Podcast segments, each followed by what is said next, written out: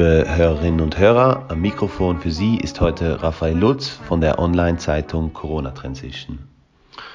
Und heute spreche ich über ein unschönes Thema. Auftritt im Corona-Ausschuss sorgte für Morddrohungen. Jeff Goodman, dessen Sohn Benjamin wenige Stunden nach der Impfung verstarb, äußerte sich am vergangenen Freitag gegenüber den Anwälten Viviane Fischer und Rainer Füllmich im Corona-Ausschuss. Gemeinsam mit seiner heutigen Frau Pamela Everett Goodman, der Stiefmutter seines verstorbenen Sohnes, machte er die Angelegenheit bereits vor einigen Wochen in den USA öffentlich.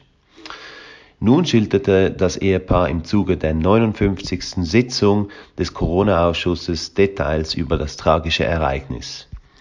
Das Ehepaar ist überzeugt, der Tod hätte verhindert werden können. Die Vorgeschichte schilderte Vater Goodman wie folgt. Sein Sohn Benjamin habe sich am 19. März dieses Jahres in einer Walgreens Apotheke mit dem Johnson Johnson Impfstoff impfen lassen. Gleich danach habe er Kopfschmerzen bekommen, die mit der Zeit immer stärker wurden. In der Nacht sei er gegen 1 Uhr mit Kopfschmerzen und Fieber erwacht und um 4 Uhr morgens, rund zwölf Stunden nach der Impfung, sei es zum Herzstillstand gekommen.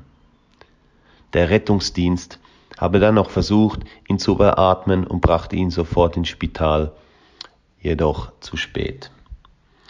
Auf Rainer Füllmichs Frage, ob sein Sohn von den möglichen Gefahren der mRNA-Injektionen wusste, entgegnete Vater Jeff Goodman, er hatte keine Ahnung. Man sagte ihm, dass der Impfstoff effektiv und sicher sei, mehr Informationen hatte er nicht. Sein Sohn habe damals in der Entertainment-Branche gearbeitet und sich zweimal pro Woche testen lassen müssen.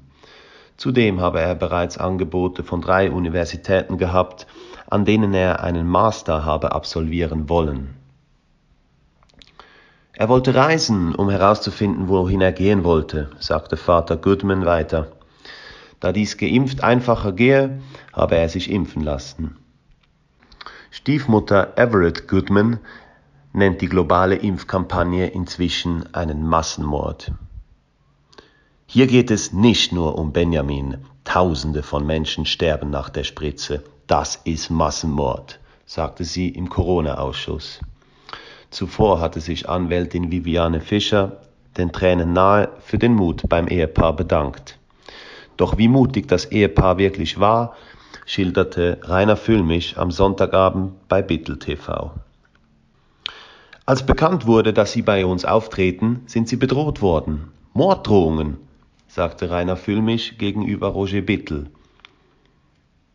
Für einen kurzen Moment sei das Ehepaar gar unsicher gewesen, ob sie im Ausschuss aussagen sollten.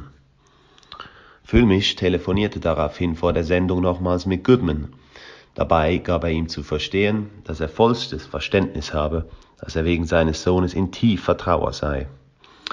Füllmich sagte aber auch, du hast gute Nerven, du darfst dich niemals erpressen lassen. Wer sich einmal erpressen lässt, ist immer erpressbar.